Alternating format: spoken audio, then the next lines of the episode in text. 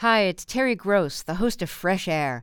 We bring you in depth, long form interviews with actors, directors, musicians, authors, journalists, and more. Listen to our Peabody Award winning Fresh Air podcast from WHYY and NPR. This is Florida Matters. I'm Matthew Peddie. Two out of five Floridians are living on the edge of poverty. That's according to a report published in April by United Way Suncoast. People living in households just above the poverty line are identified as asset limited, income constrained, employed, or ALICE for short. Those individuals are working but have trouble paying for basic necessities like food, housing, and healthcare. For more on what the data tells us about Tampa Bay residents who are struggling to get by and what resources are available, we're joined by WUSF's Gabriella Paul, who covers the paycheck to paycheck beat. Hey, Gabriella. Hey, happy to be here. Doug Griesenauer, Vice President of Community Impact with United Way Suncoast. Hello, Doug. Hello, hello. Cindy Van, Senior Director of Mission Engagement with Meals on Wheels Tampa. Welcome, Cindy. Thank you so much for having me. And Tammy Schamberger, President of the Black Child Development Institute of Greater Tampa Bay, who joins us by Zoom. Tammy, thank you as well. Thanks for having me. Gabriella, let me start with you. The report from United Way Suncoast paints a pretty grim picture of poverty in Tampa Bay. Nearly half of residents in this area are struggling to get by. The pandemic or pandemic relief is also a very big part of this story in the last couple of years. Can you just explain how that fits in? Yeah, so there's kind of two big things to understand here. So, for many families that fall into that ALICE threshold, which really are those living paycheck to paycheck, this was, you know, one of the first times they qualified for that government assistance. So typically, you know, when you're above the federal poverty line, you're not getting that government aid. Mm-hmm. Um, for this point in time, you know, you did have maybe that rental assistance, that child tax credit, and it was helping you get your budget to get even maybe close to where your expenses were. However, this report shows us that even with the government assistance, in some cases, it wasn't putting people to where their ends were meeting. It was mm-hmm. not helping people quite get there. So, you know, this one uh, statistic says a family of four with two working parents with that uh, child tax credit, it still was not helping them afford what uh, we call the survival budget. And secondly, what's you know most important now is that this government assistance is gone. Mm-hmm. So what policy experts call kind of this fiscal cliff is there's a need that's continuing that's no longer being funded. Now, much of your reporting, Gabby, has been focused on housing how does housing fit into the story, and what are some of the challenges that Tampa Bay residents face when it comes to finding and paying for somewhere to live? Yes, so housing, which is no surprise to anybody living here in Florida or in the greater Tampa Bay region, is going to be a large percentage of your budget.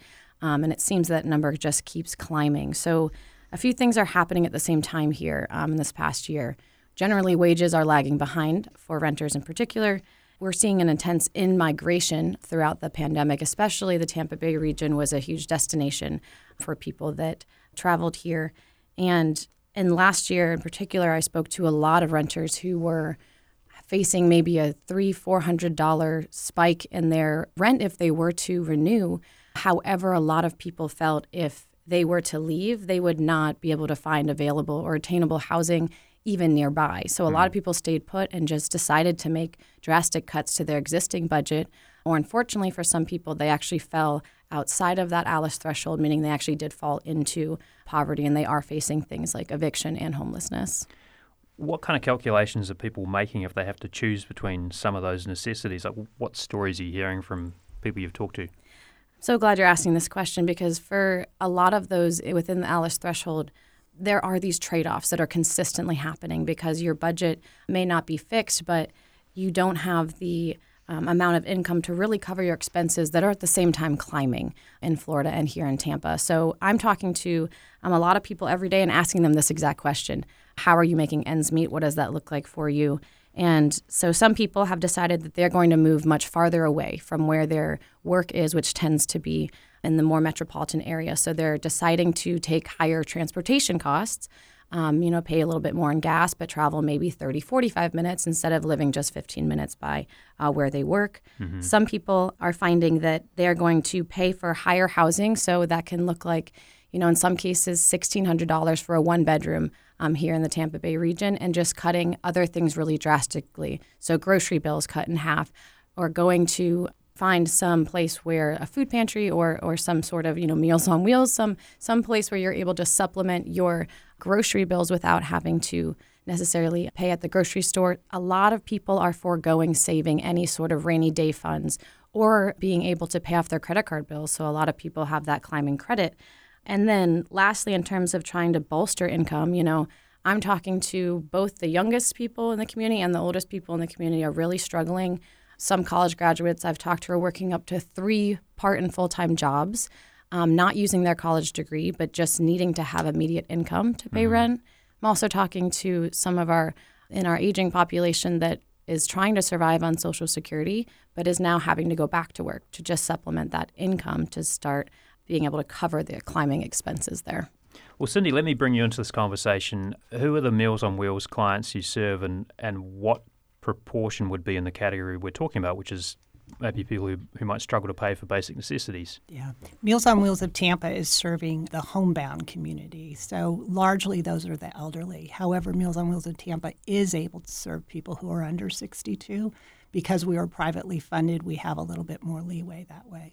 Is that a new thing? Like, are you seeing more people in that category? We are. We are. Wow. A lot of disabled people, people who are unable to work. Mm-hmm. And we're finding that about 70% of the people we serve are at or below the poverty line. Mm-hmm. They need help paying for their meals.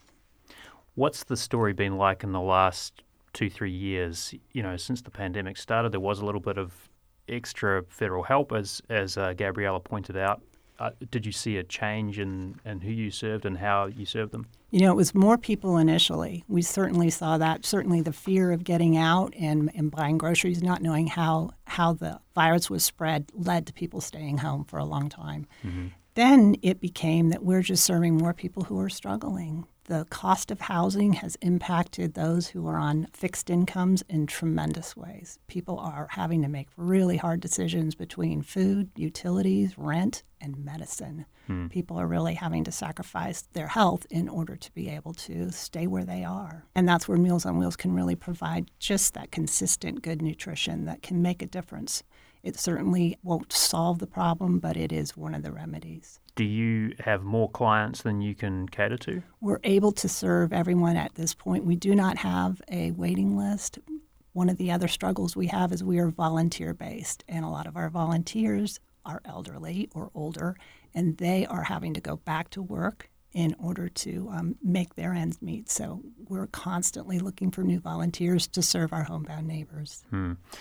Doug, some things really stuck out for me about the Alice report. One of them was just identifying some of the folks who may be in that category of folks who are on the margins of poverty, maybe people you might not think about. Can you talk a little bit about that? Who is in uh, part of that core group of people? Yeah, I mean, when you said in the beginning, when you have two out of every five, you know, more than in our community who are Alice, we're really talking about any mm-hmm. type of our communities and anyone you can think of in your mind is probably having some subset of their populations that's struggling, right?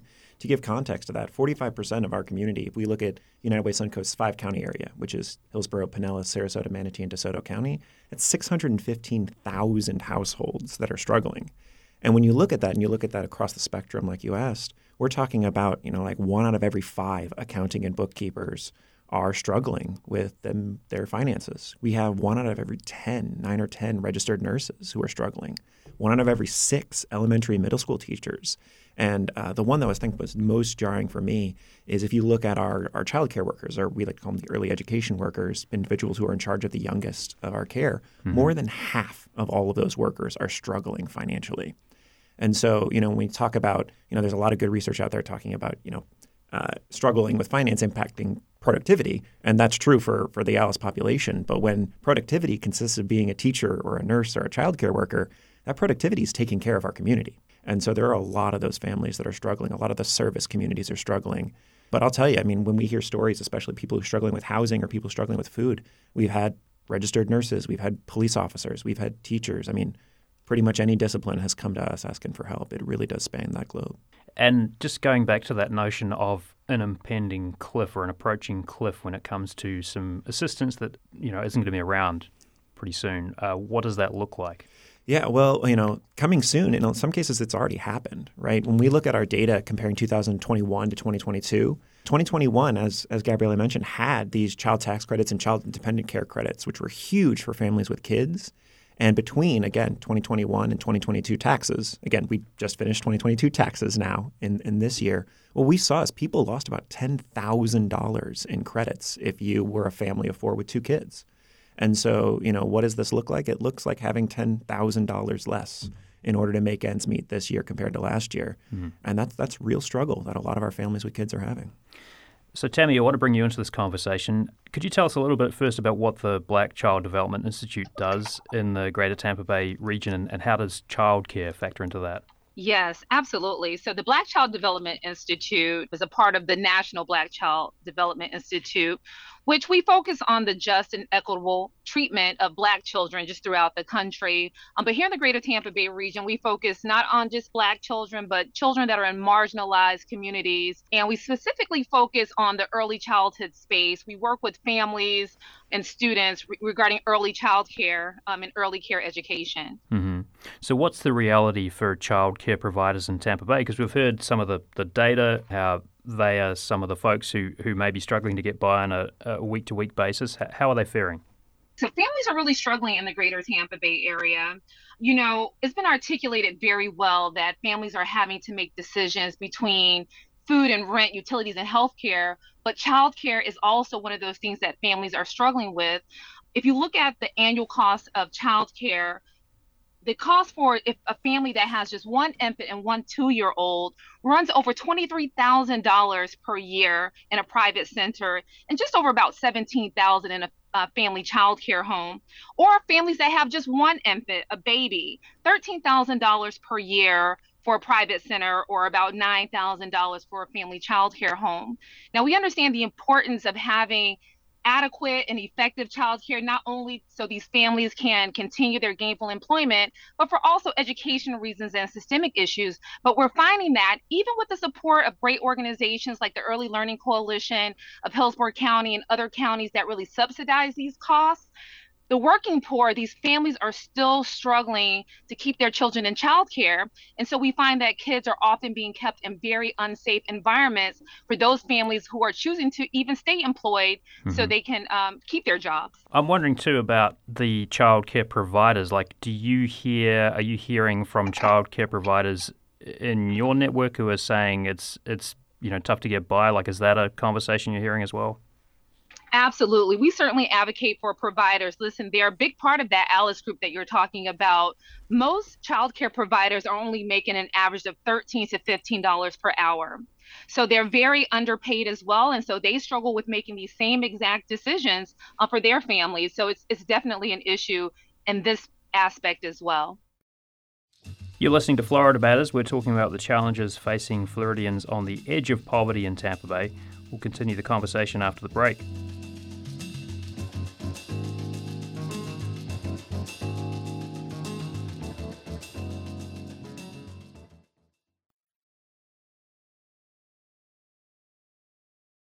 Welcome back to Florida Matters. I'm Matthew Peddie. We're talking about the challenges facing Floridians living on the edge of poverty in Tampa Bay. With us, Doug Griesenauer, United Way Suncoast, Cindy Van, Meals on Wheels of Tampa, Tammy Schamberger with the Black Child Development Institute of Greater Tampa Bay, and Gabrielle Paul, who covers the Paycheck to Paycheck beat with WUSF.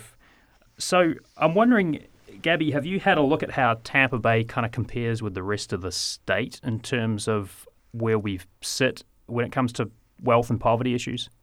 Well, in terms of this ALICE report, and Doug, correct me if I'm wrong, but I think that the greater Tampa Bay region is almost exactly on par with what we look like statewide. And that means that there is 45%, so just almost half of the population is either at the ALICE threshold or below, meaning that they are in the federal poverty line group as well. So within that, it's about 30% are within that ALICE group, meaning that they are in fact living paycheck to paycheck, which is the community that I'm covering very closely. Doug, what are you seeing? I mean, when you look at sort of Tampa Bay area, are there some things that make this region unique compared to the rest of the state? I think when you look at what we're doing across, and again, when we look at our area, it's it's five counties. So here in Hillsborough, yep. but then also we look at rural DeSoto County as well. And we do see is there's a lot of difference by county, especially comparing our urban and rural districts. I mean, again, 45% of our community struggling is a lot, but then you look to our more rural DeSoto County, just to our south, and the numbers percentage wise are just vastly larger. And so we know that there's a lot of individuals in rural communities that are struggling. What's interesting is when we try to dive it deeper in terms of what specific costs are, again, it's more expensive to find a house here than it is in other places. And so, same with childcare. I mean, the costs of what it takes to get by are more and more. So that when you look at, again, just for example, looking at Hillsborough County, Hillsborough and Pinellas County combined, I think, is upwards of you know about eighty-eight thousand dollars to get by when you remove those tax credits that aren't available to individuals anymore. Mm-hmm. So it's expensive to get by in our communities. There are great resources, great nonprofits, and great groups that are coming together to help people to bridge those gaps. But what we're seeing is really just the magnitude of the problem here uh, is massive. What did the pandemic tell you about some ways to combat poverty that you may not have thought about before. Yeah, the, when we looked at the pandemic and the impacts of it, really the, the ongoing conversation that we've been having at United Way Suncoast is that it really people were in crisis before the pandemic, and the pandemic just brought them right over that, that line in, in the worst possible way, right? Individuals were struggling paycheck to paycheck. The story we said before the pandemic is they were one paycheck away from uh, disaster, and the pandemic made people eight months of no paychecks in some cases, especially mm-hmm. for our individuals. So what we've seen is individuals who are really struggling to get out of, of that poverty who are even further in. But then, like I mentioned, those benefits came in. There was rental assistance that came in. There were other supports that bolstered individuals, and we found that that was successful, right? In again, our community, the emergency rental assistance came out, and $100 million came in to support individuals and keep them housed. And that kept people housed. And then the emergency rental assistance went away, and now people are struggling again. I mean, what we're seeing is that you know, a lot of these funds and a lot of these availabilities that that did exist did help people get by as a bridge. Um, but now without that bridge, they're they're back to struggling. Have there been conversations about trying to sell this idea as like a economically viable thing? Like we could be putting more money into these areas and it has an overall benefit? It's a conversation to be had. And the conversation we really talk about is that it's not just which problem or which solution do we look at, but how do we take every single solution and put it together? So I'd answer your question is, is yes. And what are the small business solutions? What are the large corporation solutions? What are the nonprofit solutions? It's not just looking at specific policies, which have been successful, don't get me wrong, mm-hmm. but how do we then combine those with pretty much every sector and build out that work because you know when we're looking at those supports we know that again 615,000 households and that's households by the way not people. I mean that is a large swath of our population and so we have to really look at at everything for solutions. So you know to your point yes those funds were helpful and they'll be helpful again but same with you know corporations looking at uh, at work childcare and providing childcare, especially for sick children, you know, at their company has been found, especially for single parents, to be extremely successful in helping them stay at work, which keeps them in their homes. Tammy, just since we're talking about childcare, then I mean, uh, what are some of the things that that maybe some new ideas that have come up in the last two three years about ways to help families that may be struggling to provide childcare or, or sort of having that conversation we are talking about before you know, what decisions do I make? What's going to make the most sense economically for my family? What has the Black Child Development Institute of Greater Tampa Bay been thinking about uh, over the last couple of years? Sure. You know, there's really no new ideas. The ideas have all been the same. We just simply like to see some of them implemented. And it all goes back to funding. We need education to be a priority in this state and in this country. We need our early childhood educators and our K 12 educators to be better paid. But we also need more subsidies for our families, especially our, our working poor families. You know, we've heard um, there's been some recommendations from some of our legislators nationally and at the state level about actually decreasing funding when the exact opposite really needs to happen. We're pushing for universal access to early childhood education. It almost ought to just be a right for families to be able to have access to high quality, effective early childhood education one so we can break generational cycles and we can have effective education but so that also families don't have to make a decision about working or not working because of the cost of childcare. And so it's really a simple solution. It's just really getting these changes implemented. Mm-hmm. do you feel like you've got a sympathetic ear in some places like some branches of government you know, I wish I could say that that were the case. Certainly, there are some very receptive legislators who agree to the importance of education, especially early childhood education. But we all know that education is simply not a priority in this country. And because of it, we have this very cyclical effect of just continuing poverty and all of the other issues um, because folks just simply don't have access. But it's a fight that we're going to continue until we get results. Mm-hmm. Cindy, I want to come back to something that Doug was talking about, which is trying to tackle every aspect of the problem. Uh, in, in the case of Meals on Wheels, it's addressing food insecurity or people who are limited mobility. But do you find that Meals on Wheels is having to think about some of these other challenges that are kind of adjacent to poverty as well as you move forward? Absolutely. And part of our program is always to try to link our recipients with services that are in the community. Because if you are hungry and living alone and elderly, you probably have other needs as well. So having that network of care has been really important to us. Mm-hmm. You know, we feel like with the pandemic, there was sort of a new spotlight on so many of the issues that we're talking about. And I think that there is a segment of our community that recognizes that every dollar that's given to programs, every tax dollar that is goes to people in need, it truly is an investment in our community. And the longer that we can help people live healthier in this community, it's better for all of us. When you think about some of the difficult conversations that families and households or individuals may even be having in terms of what can they go without, what does that look like for some of your clients? Like what do they have to forego when it comes to deciding what to pay for, what they can pay for? You know, it's it's often for us because people are living on such short margins anyway. It's utilities. People it's not uncommon for our volunteers to go into homes and there's no air, there's no heat.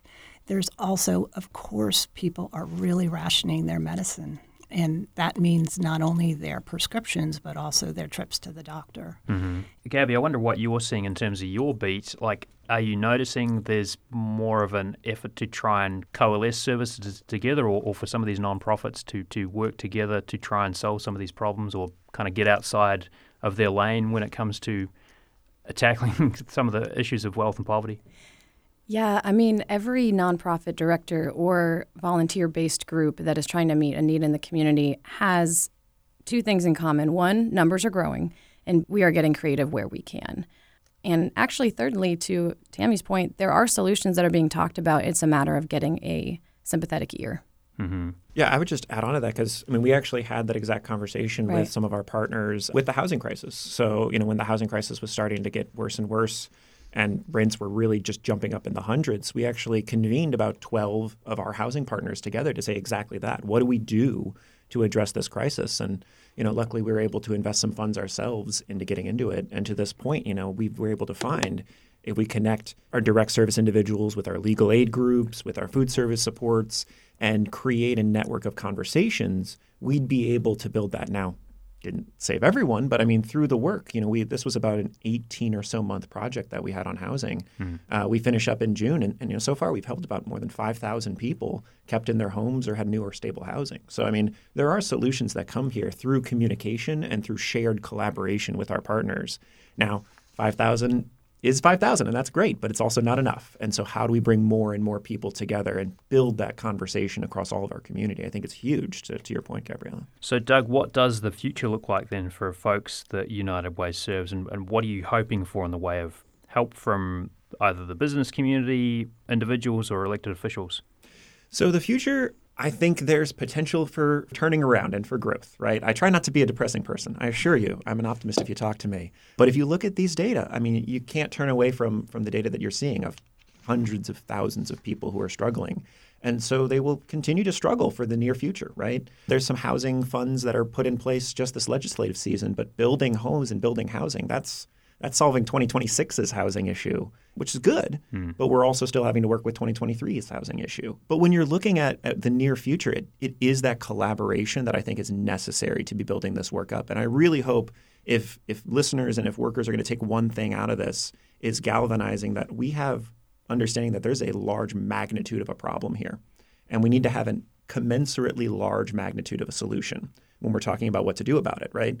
So it's not just which nonprofit's going to solve this, which business, which government policy, but all of the nonprofits, all of the businesses, all of the government policies. I mean, everyone's saying, what is my piece of the puzzle that I can put into here?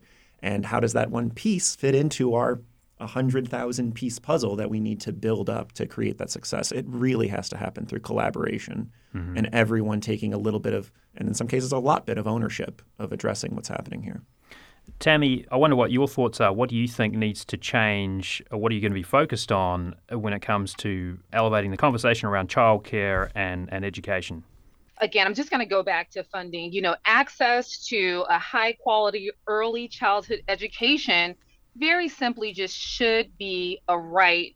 And we're just certainly encouraging our legislators to put our most vulnerable citizens as a priority, our children, our students, and eliminate any obstacle to high quality early childhood education. We just need a sympathetic ear, and we need our children and our families to be a priority when it comes to childcare. Mm-hmm. And Cindy, your thoughts? What is the outlook for Meals on Wheels Tampa? What are you going to be focused on in the near future? We know that as baby boomers continue to retire, it's alarming numbers. I'm one of them that's getting closer. Meals on Wheels will be relevant for the next generation. And we are only as strong as the awareness and the partnerships that we have in the community being completely community based. We need donors, we need volunteers, we need referral sources, and we need those to partner with to take care of the larger needs of those we serve. Gabriella, what are you going to be paying attention to on the paycheck to paycheck beat over the next few months? You know, I think we've done a really good job of illustrating just the intersectionality of what your paycheck touches. And really, what I'm going to continue covering the next few months is unfortunately, what is the fallout in these separate areas when your paycheck cannot cover your expenses. And for me, that will look like in the housing realm, the climbing number of evictions that we're seeing in the greater Tampa Bay region. So, what happens when you're not able to, to pay that second or third rent bill and you unfortunately do lose your home? Uh, that is something I'm reporting on right now. In terms of some of the other counties where housing may not be the biggest issue, and we're talking about Highlands, DeSoto counties, I'm going to be looking at electric bills and even the potential of introducing a internet bill. So, can people afford broadband in a continually digital world if that becomes an option when you're already living paycheck to paycheck? And then really looking at our aging population. Right now, I'm looking at the rising cost of long-term care. So it's also that intersection of housing, but but also when you maybe only have your biggest asset within a house that you own, but that equity that you can't access. What happens? Does that become living with family or dipping into savings that you wanted to rely on for years to come, and now it's going to go to two years of assisted living. So, really, the fallout of a budget that's being stretched thin, and unfortunately, how that's going to affect the community until there's solutions. We've been speaking with WUSF's Gabrielle Paul, who covers the paycheck to paycheck beat. Thank you so much. Thanks. Also joined by Doug Griesenauer, Vice President of Community Impact with United Way Suncoast. Thank you, Doug. Thanks for having me. Cindy Van, Senior Director of Mission Engagement with Meals on Wheels Tampa. Thank you so much, Cindy. Thank you. And Tammy Schamberger, President of the Black Child Development Institute of Greater Tampa Bay. Tammy, thank you so much. Thanks for having me. And that's Florida Matters for this week. You can find us online at WUSFnews.org or via Facebook or Twitter. Search for Florida Matters. Dinorah Prevost is our producer. Engineering support for this week's show from Blake Bass. I'm Matthew Peddie. Thanks for listening.